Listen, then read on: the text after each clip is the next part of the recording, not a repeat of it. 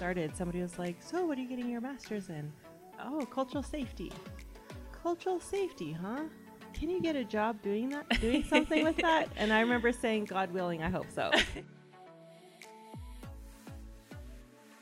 So, what it means to me is bringing a voice to people who maybe don't have a voice.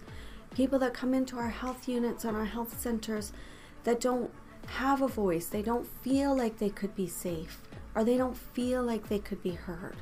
And I feel like that's exactly why I came here to do this work. And our team is just this amazing, passionate group of people. Quite approachable. We definitely like to have a good sense of humor, but also, you know, we're okay sitting down and, and having in depth conversations.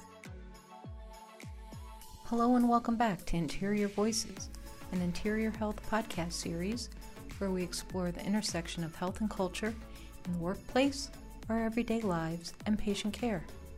I'm Beth Blue, Communication Support for Aboriginal Health. In episode 7, Vanessa, Kris, and Sheila trace the evolution of Interior Health's cultural safety program, and Vanessa interviews cultural safety team members Rachel Cutler and Stacy Turchot. So while we are here with Vanessa Mitchell, we have a great opportunity to talk about the Aboriginal Cultural Safety Education Program. And I think one of the things when I first started with the organization was I was told this is Vanessa Mitchell's program, and she developed it from the ground up. So I think it's really neat to hear from you in terms of where this program came from, how did it develop, what was the impetus for developing it, and we'd love to hear more about what this program is. Yes, definitely exciting. So I joined Interior Health in 2015.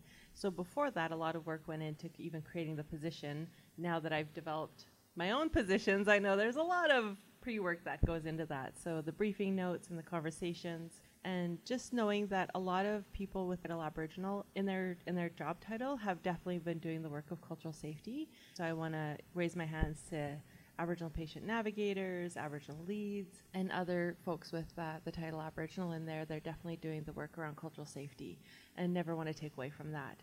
I think in 2015 it was really about formalizing an actual position to really integrate cultural safety education into interior health. And I know at that time there was also a declaration of cultural safety and humility that was being signed within the province with all of the CEOs of the health authorities, including Ministry of Health and First Nations Health Authority, of course. And so there was really some momentum going, and under the leadership and the support from the leadership, Aboriginal Health was able to move forward and have a cultural safety educator position just a short personal segment, I was actually doing my master's in cultural safety, and I had begun that in 2013. And I remember when I first started, somebody was like, "So, what are you getting your master's in?" Oh, cultural safety. Cultural safety, huh? Can you get a job doing that, doing something with that? And I remember saying, God willing, I hope so. and then 2015, I saw this job posting. A few folks had emailed me and messaged me and said, Hey, check this out. And so I, you know, threw my name in the hat and at the time, I will say IH was very intimidating because I'd worked for a lot of nonprofits uh, within my communities and within my nation, and you know, just this institution alone is vast. And so, threw my name in the hat, and here I am. How many years later? And from that, I was able to really look at what does cultural safety education look like within the health authority, and how do I hold space?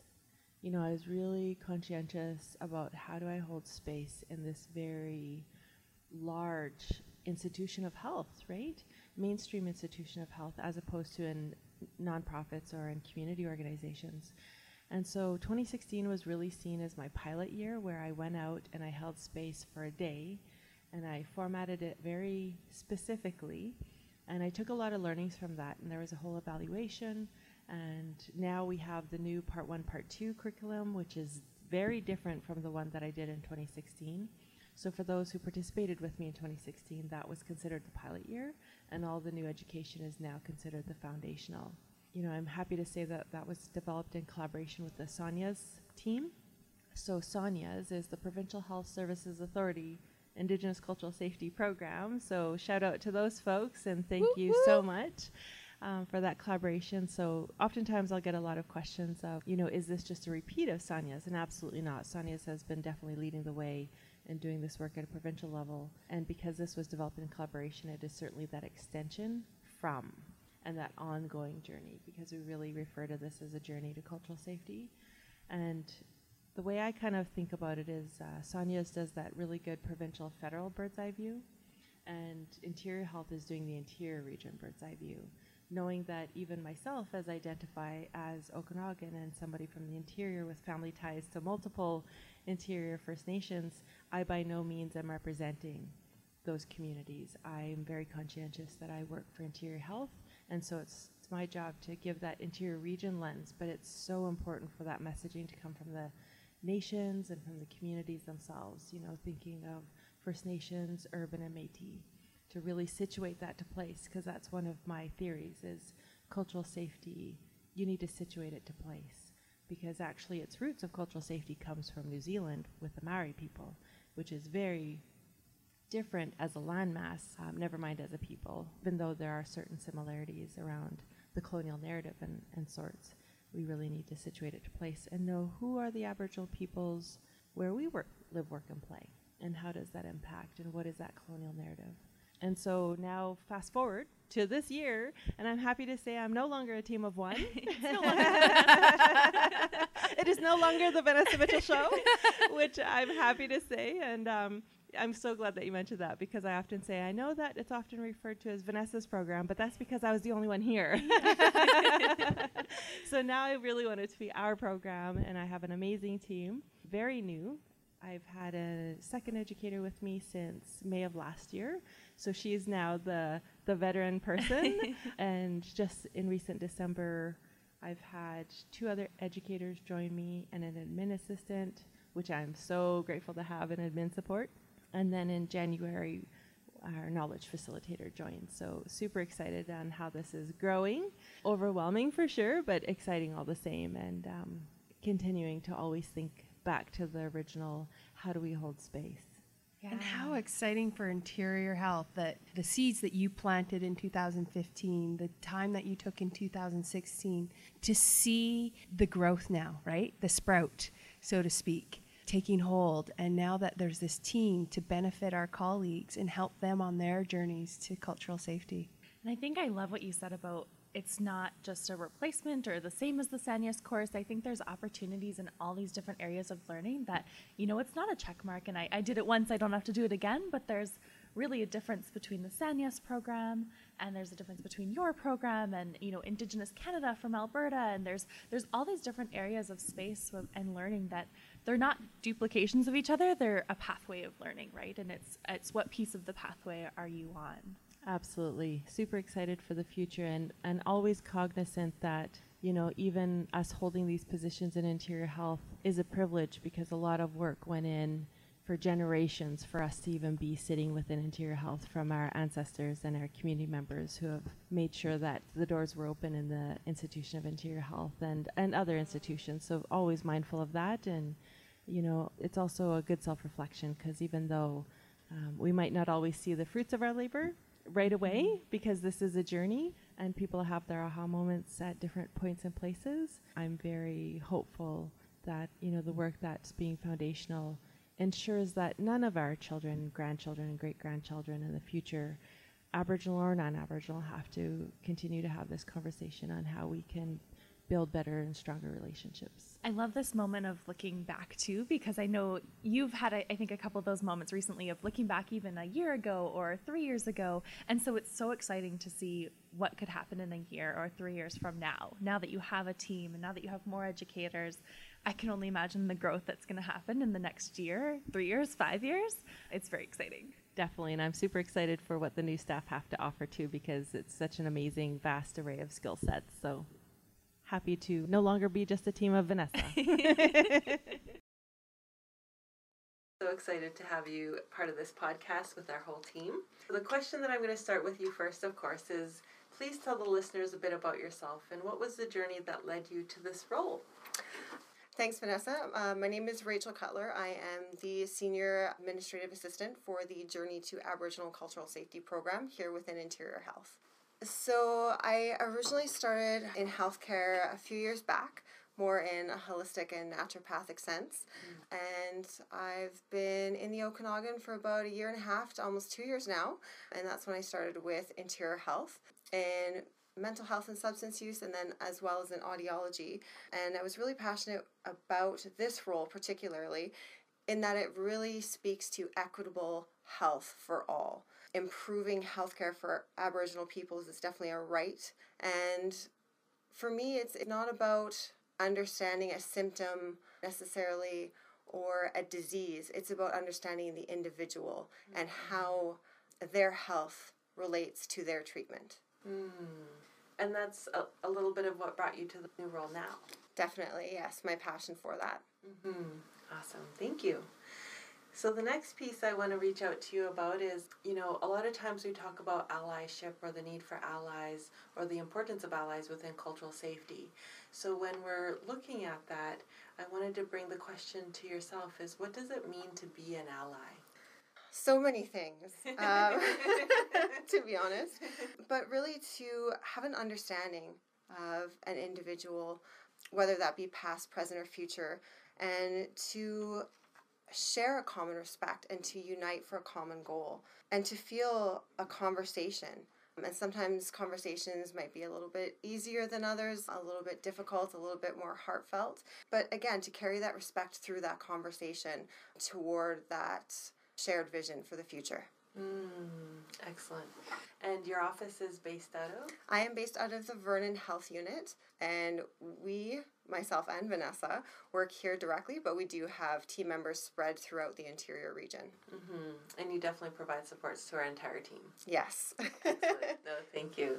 So I know that in your sharing that you were very much talking about the relationship piece. So just taking that another step further and knowing that allies can definitely build that relationship with indigenous colleagues within indigenous communities. What is another way to talk about allyship when allies are maybe sitting at tables where there is no indigenous person represented at the table. However, they as an ally can certainly bring that voice forward. So, is there anything you can share there? I think it's just encouraging conversation mm. and recognizing that we are all at very different or can be at very different stages with, through our journey to Aboriginal cultural safety or just cultural safety in general. And that, you know, sometimes I know may not be the same as what another individual might know, or my journey might look very different from another's journey. We have a lot of individuals that are just starting out in their journey to Aboriginal cultural safety. So, in that, learning specific things like in our, our basic modules um, through our iLearns, and that teaches a lot of the foundation and the base to cultural safety, but can continue that growth going forward. So, for me, being an ally means that I'm open to questions and conversation. Where that conversation leads is to be determined depending on the individual that is approaching that conversation. Mm-hmm. And a conversation is beautiful and it can be organic and as detailed as the individual wants it to be. Again, it's about each individual's journey Mm-hmm. and where they're ready to go with that. Mm-hmm. Thank you. And I know you've been on a journey as well around even how we situate our place within the cultural safety journey. So, you know, when we think about how we introduce ourselves, I noticed we had conversations at the beginning and, you know, exploring identity, and I've noticed a transition. So, are you able to share with folks a little bit of that journey for yourself? Definitely. I think it really began before really knowing what the term cultural safety meant. And again, the forefront being respect for every individual, no matter what their choice is in regards to healthcare. For me, coming into this program, there was some details that were relatively new. For example, self identification. Myself, I am not an Aboriginal person. However, I do come from two very different ethnicities. And understanding what that means. And so originally I didn't really understand the full back piece to that. And I had the amazing opportunity to have a conversation with Dr. Cheryl Ward. She is one of people that's directly involved with our SANYAS program. For more information about that, I'm sure you can follow up with any one of us here at the uh, Aboriginal Cultural Safety Team. And the thing about that is it, there's no real right or wrong way to self identify. It's about what you are comfortable with in your journey. And for me, Dr. Cheryl Ward was able to give me a little bit of material for me to really sit and reflect and understand where I sit and where my place is in a colonial narrative or an indigenous narrative or through an indigenous lens. Mm. And in the last few months, I've felt quite comfortable now identifying as a white settler coming from two different ethnicities. And understanding that I do reside in the Syilx Nation, which is an unceded territory. And those are questions that I welcome, you know, anyone to come and approach me and ask me about in order to better understand your journey. Awesome. Thank you for sharing about your journey. That was really good and really important and really insightful for folks to know that it is a journey and it doesn't just happen overnight. Mm-hmm. And that you reached out and accessed knowledgeable people to help you on that journey even beyond our program which is lovely. And i totally agree dr Cheryl ward within the province of bc anyways is definitely leading the way through the phsa ics program. And i'm so grateful that you encouraged listeners that if they wanted to reach out to you and have further discussions that you're open to that that's awesome Definitely. yeah, no, so thank you for that. I'm glad I was able to um, pull that back together. and so, the last question that I have is really around reconciliation. Truth and reconciliation is really prominent within Canada, and the discussions are occurring, and there's all sorts of dialogue around truth and reconciliation. But bringing it home here is you know, as you're on this journey, how do you define reconciliation in this space we call Canada? I think that we tend to hear the word reconciliation quite a bit, whether it be, you know, within our workplace or media or politics. And I think a lot of the times it can have a, a different meaning depending who you ask. So I thank you for inviting that question. For me, reconciliation really means coming together, first and foremost. Um, secondly, understanding that coming together with open dialogue is also extremely important and really, really hearing each other because words come from the heart. Hmm. And it's important that we are respecting those words and coming together in that open dialogue. And then understanding the purpose of reconciliation and to understand that it is to encourage proactive growth and to encourage that respect, to unite for that common goal and to really to focus on the good. There there can definitely be a lot of conversation that can lead one way or the other. But again focusing on the good and being open to discussions i think is is really what reconciliation can be. And almost being vulnerable to being open to those discussions and dialogues because dialogue can sometimes ask us to reflect on ourselves and what might be coming up for us and how words land. Exactly. And understanding that this dialogue may be most beneficial in a safe environment so where all parties are are really opening their hearts for any discussion that might come up, and that you know there may be triggers, um, meaning that you know we we have things um, or words or conversation that that might really deeply affect us. Mm. And again, having that vulnerability and opening ourselves is is not always an easy thing. So encouraging that safe environment, I think, is very important when in any discussion, really, but especially around reconciliation. Mm-hmm. And I like that because that really speaks to that this isn't just the work of Aboriginal peoples to do.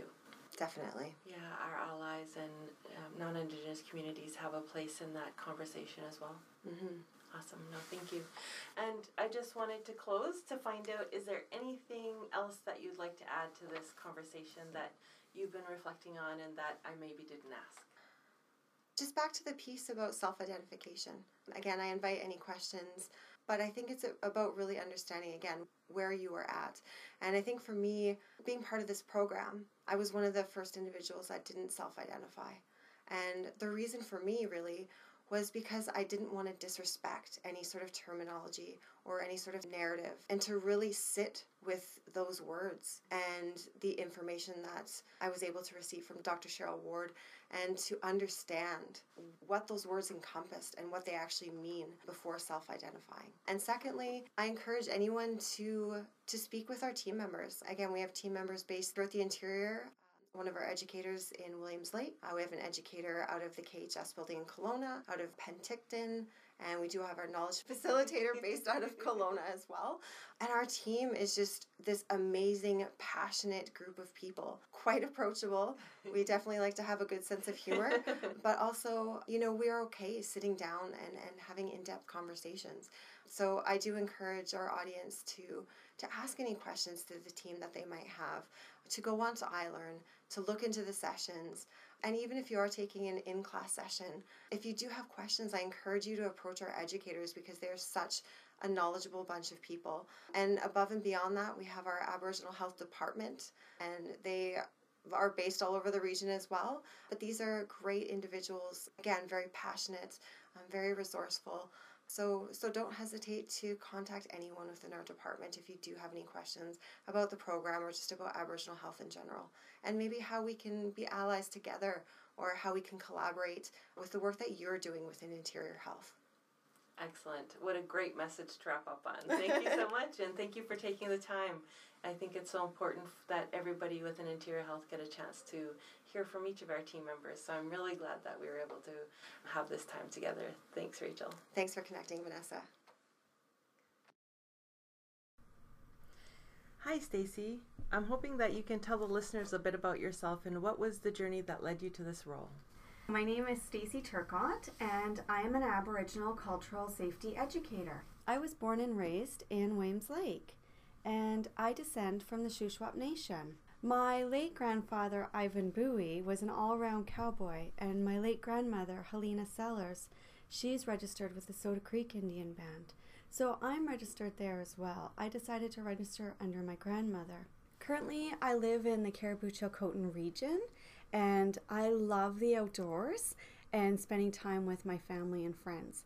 And on a side note, I'm a coffee connoisseur. but other than that, I want to talk a little bit about how did I get here. So, first of all, I started my journey on education. And I decided I wanted to be an early childhood educator when I was in my early 20s. Mm. So I spent a lot of time working as an early childhood educator within our First Nations communities. Mm-hmm. I worked on reserve and off reserve in urban settings alongside all of our communities. I've worked within the province of British Columbia as well as I moved on and I thought, okay, I want something more. And I decided I was going to go into social work because I've always been a helper. Naturally, mm. I am a helper. And beyond helping, I still believe education is really important. Yeah. So I want to pursue a higher education. So I went to the Nicola Valley Institute of Technology out of Merritt and received my BSW. And after that, I decided I'm going to keep going and do something amazing. and I worked more in our communities, and I worked with family and children again for some time. And I decided there's still more work to be done, and I just love education. So this job posting came up at Interior Health, and I thought, what is this? I need to know more. and I read about it, and I read about it, and I thought, cultural safety, that's exactly what I want to do. I want to teach people about our people mm. and how mm. we can all be safe. That's awesome. If you could take the opportunity to share with us what cultural safety means to you. So, what it means to me is bringing a voice to people who maybe don't have a voice. People that come into our health units and our health centers that don't have a voice, they don't feel like they could be safe, or they don't feel like they could be heard. And I feel like that's exactly why I came here to do this work, to be able to help educate our colleagues, our fellow staff, and our communities and people that where we live and work right here in the interior. Definitely. Thank you for that. And that, that brings me to the next question. You know, we hear a lot of terminology, cultural safety being one of them. Cultural humility is also another term that we hear. So, what does cultural humility mean to you? More importantly, humility means to me to walk my walk mm. and to talk what I talk. Many years ago, my grandmother instilled in my heart Sister, you have work to do. One day you will do our work, and when you do, you need to be humble. Go do that work in a good way, sister. And I would say, Yes, Kia, I will. Thank you so much for that, and thank you so much for sharing a bit about your grandmother. Thank you for listening to episode 7 of Interior Voices. Visit our website at interiorhealth.ca slash interiorvoices for links to additional information about cultural safety. Please join us again on April 16th when we meet with Michelle McFarland, Rose Melnick, and Judy Sturm for a celebration of Indigenous nurses. You have questions or comments about today's podcast, you can email us at interiorvoices at interiorhealth.ca. We'd love to hear from you. And don't forget, Interior Voices is now available on iTunes.